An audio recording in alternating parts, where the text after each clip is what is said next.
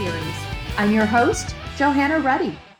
On this weekly series, Dr. Drossman and I are frequently joined by guests as we discuss disorders of gut brain interaction, their diagnosis and treatment, and of course, patient provider communication skills trainings and tips that are helpful for patients and doctors alike. Thanks for joining us. Hi, everyone. Welcome to another question and answer session with Dr. Drossman and myself. Today, we're continuing our series on patient provider communication and the benefits that effective communication has for both patients and providers. And today, we're going to talk about how to handle um, clinical situations where the patient is accompanied by a family member and how that can be a little bit tricky sometimes for both the patient and for the provider. So, hi, Dr. Drossman. How are you today? I'm doing fine. Uh, this is a fun video. This will be a, a, an interesting experience. We're talking about transitions. So, this is actually applicable to people in pedi- pediatrics as well as adult and for patients as well. We're talking about um, a situation where the doctor is seeing a patient who's an adolescent with the parent. Now, the parent is obviously very interested in the welfare of the child and wants to be there. And the child is transitioning to adulthood. So, how do we handle that? How does the physician handle that? And as a patient, how would you do it if you were either the adolescent or the, the mom? So, let me get you to show you the video and then we'll talk a little bit about it. Need to share screen.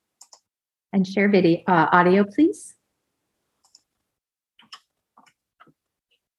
Okay.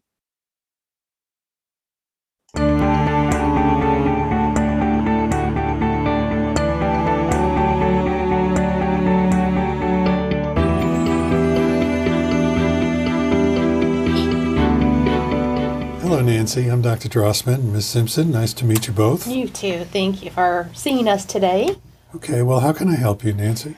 So, for the past couple years, I've been having abdominal pain and bloating, and it's becoming to a point where it's getting worse. And uh-huh. I'm about to go to college, and I'm here today to see if you can help me.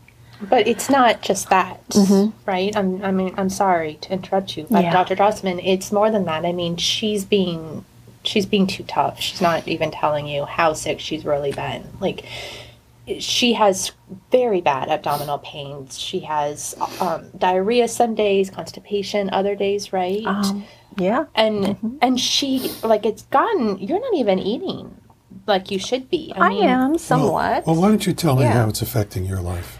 Well, I can't go out all the time now. I'm always at home in pain and. Um, and I think she might have to just stay home with us. I mean, she can barely go to class. If it's and all right, so, finish what you were saying. Please. So like I said, you know, I'm always at home and I'm not doing much. I'm not exercising. I'm not going out with my friends to eat.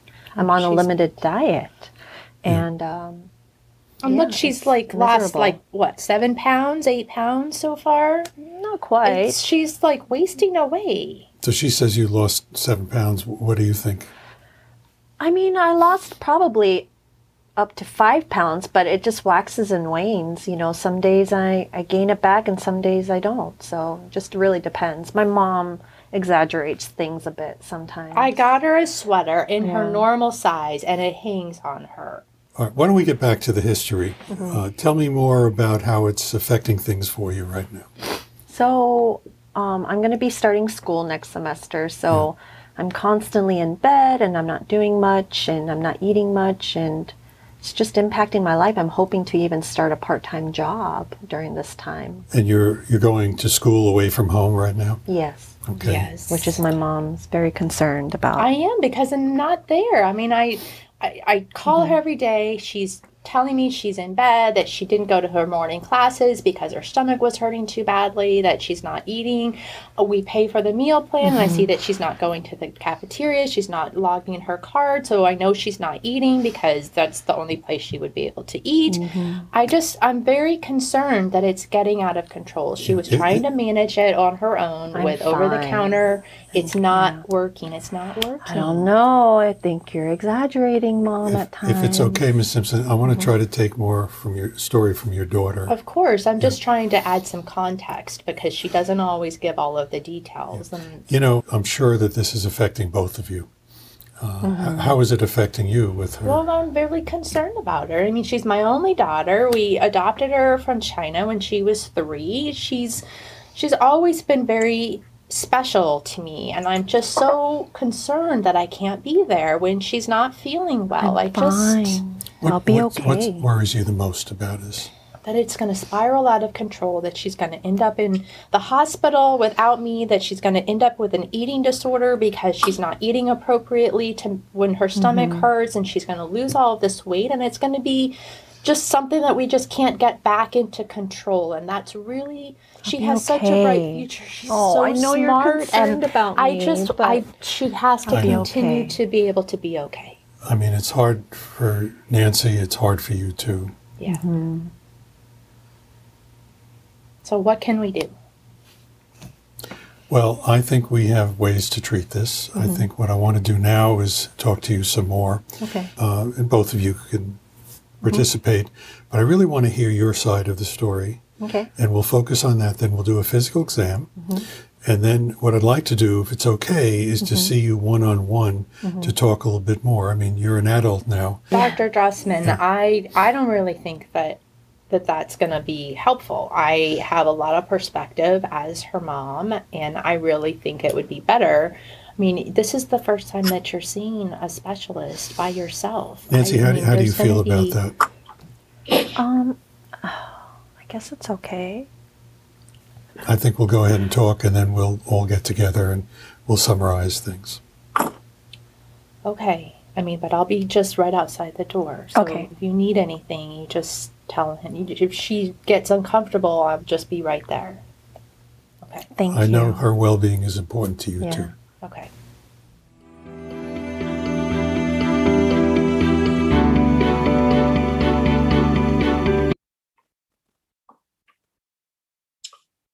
Okay, let me stop share here. So, Oh, I think that's a very um, common situation for a lot of patients of adolescents and for a lot of providers who are treating adolescents or young adults.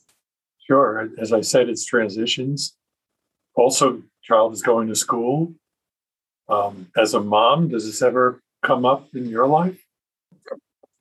So, uh, yes, as you saw, that uh, role came very easy for me to play. I have a 19 year old son who's away at school. And uh, yeah, I mean, that mother was not just dealing with the illness of her daughter, but with the fact that her daughter was transitioning to ad- adulthood. She wasn't handling that very well.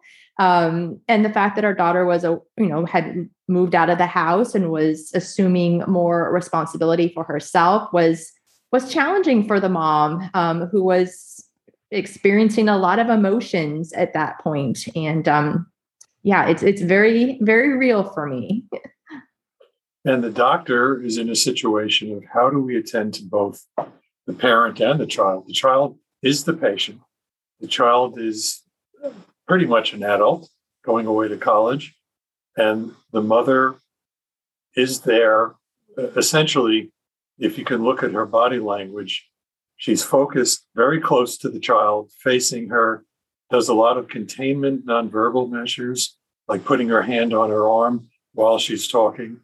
The child has her body away from her, trying to look at me and try to assume her role as an adult, but still keeps looking at her mom for approval. There's a lot of a lot of nonverbal uh, aspects here that that come up in addition to the dialogue. So um, maybe we should talk a little bit about what was done. How, how did the doctor address this? So I'm going to uh, share the screen again. And bring this slide over. So I put down a few of the key points. Um, it started uh, where the interview of the adolescent was, let's say, intruded upon by the nonverbal and the verbal. Um, she talks about her abdominal pain and blood, bloating, and the mother leans forward, touches her hands, and states how bad her daughter is doing. Um, the, the daughter, as you see, as it evolves, tries to minimize that, say it's not so bad, you're exaggerating. So the doctor, the first effort was to redirect the interview toward the patient. So he starts facing her directly and asks her how it's affecting her life. So by putting the, the mother, the proxemics of that, where the mother is not directly in line, that gives the daughter the opportunity to speak. The mother interrupts again and says the daughter is not eating and losing weight. She communicates worry, and the patient minimizes this. Um, the there is a, a, the dynamic of the mother of the child going to uh, away to school, worry that she's not going to classes, not eating, and the mother uh, notes the mother is exaggerating. The patient says that she's exaggerating. Um, the doctor at this point is seeing the need to really address both parties, both concerns, rather than focusing only on the child. And he says the illness is affecting both. He asks the mother how she's doing, and the mother brings up very relevant information. It's her only child, and she is adopted. Well, that would put a lot of responsibility on her raising the child and uh, may make her feel more anxious than others if there were multiple children or if this were not adopted in terms of the child going to school. She worries about not being able to take care of uh, the child and fears she may even get an eating disorder. Uh, and the doctor empathizes, explaining, empathizing, stating how difficult this is. He does reassure and say there are ways to treat the symptoms. And then what he proposes is to talk with the patient directly without the mother. Now, this has multiple values. Um, one is that you get to understand more about where the child is. It also communicates a measure, a method, uh, I'm sorry, a message that the child is growing up and has a right to be speaking for herself but the mother's not out of the picture. The mother would come back in. And so when I have situations like this, I do ask for a period of time after, usually after the physical exam, where I talk with the child alone and then bring the parent in. And most parents will agree to that. Some may be reluctant, but they do agree. If the mother uh, or pa- father, I'm saying mother here, were to protest too much, that's data that I would need to deal with. Why is that? Why is it so difficult for me to speak to her alone? And so we can use that as a segue into understanding more about their relationship and how that might be affecting the illness. So as you see here, he he then says he they will all get together and summarize the findings, and then they they agree. So, Dr. Drossman, question for you. In this scenario, the mother agrees to your suggestion and um, you are able to presumably then meet with the patient alone first what about situations where the family member refuses that option and and doesn't allow you access to the patient alone what how would you handle that well, it's very rare that they would do that. Um, I would assert it more. And if if they don't, then I would I would probably say then I see a problem here because it's it would be usual and expected that an 18 year old adolescent could be could be have a private discussion with me. And maybe we have to understand that more as a problem and i would i would go back to the mother and say why do you think this is happening when most people would agree and, and what i'm doing is i'm creating a dialogue where hopefully the mother could self reflect and eventually back down and let this occur. Okay. And I have one other question for you um, in regards to the symptom description. You know, the patient's symptom description seems to be much different than the mother's descriptions of the daughter's symptoms, right? The mother is very concerned. She's describing them as as severe and problematic, affecting all aspects of the daughter's life the daughter seems to minimize that. How much of that is the daughter being maybe embarrassed to be truthful about the impact or how much of it is the mother's hypervigilance and over exertion here? It's probably a combination of both. I think the child is needing to leave the family and is in her own way conflicted about that, wants to do it on her own, but doesn't want to be seeing herself in a role of being very helpless and dependent. So by seeing the child alone, we can encourage that dependency, but still maintain, I mean, independence, but right. still maintain the attention to the illness.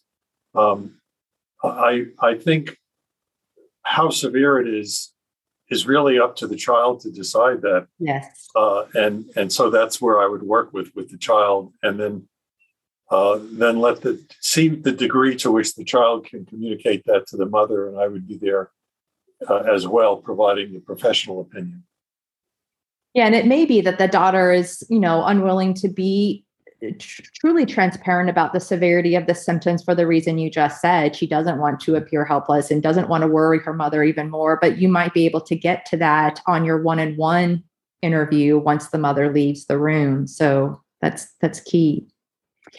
It All may right. also it may also bring up um, when you see them alone uh, another complicated issue that there may be uh, unsavory situations happening uh, you know, um, early trauma or things of that sort. And, and, and then the states decide the legality of when the parents have to be notified for an 18 year old if she were to disclose something like that and didn't want her mother to know.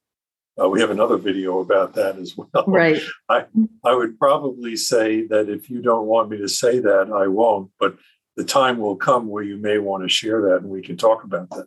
So I leave right. the door open for her to be able to have the responsibility to do that rather than me disclosing it to the mother against right. her wishes. Right. And can this situation extend beyond the parent child relationship to spouses or uh, children of more elderly patients as well? It, it, it speaks to, yes, it speaks to the issue of not always seeing everybody together when it looks like that the child needs to have, or the person, the, the, the patient needs to have their own independent relationship with the doctor. Yeah. Well, this has been really helpful. If you have any questions about this topic that Dr. Drossman can answer, please let us know. Send us a message, um, send me an email. We'll always get back to you as quickly as possible. Thanks for joining us for another session. We'll see you next week. Until then, take good care. Bye, everyone. Take care, everybody. Thanks for joining us for another episode of Gut Feelings, a Rome Foundation Drossman Care podcast series. Find more helpful tips, downloadable resources, videos, and more on our website at theromefoundation.org. Look under the resource tab for our patient Q&A videos, gut feelings blog, articles, and more. Have you purchased your copy of Gut Feelings Disorders of Gut Brain Interaction and the Patient Provider Relationship book yet? Be sure to find that on the Rome Foundation website and place your order, or find us on Amazon as well. We look forward to seeing you next week for another episode of Gut Feelings. This has been your host, Johanna Ruddy.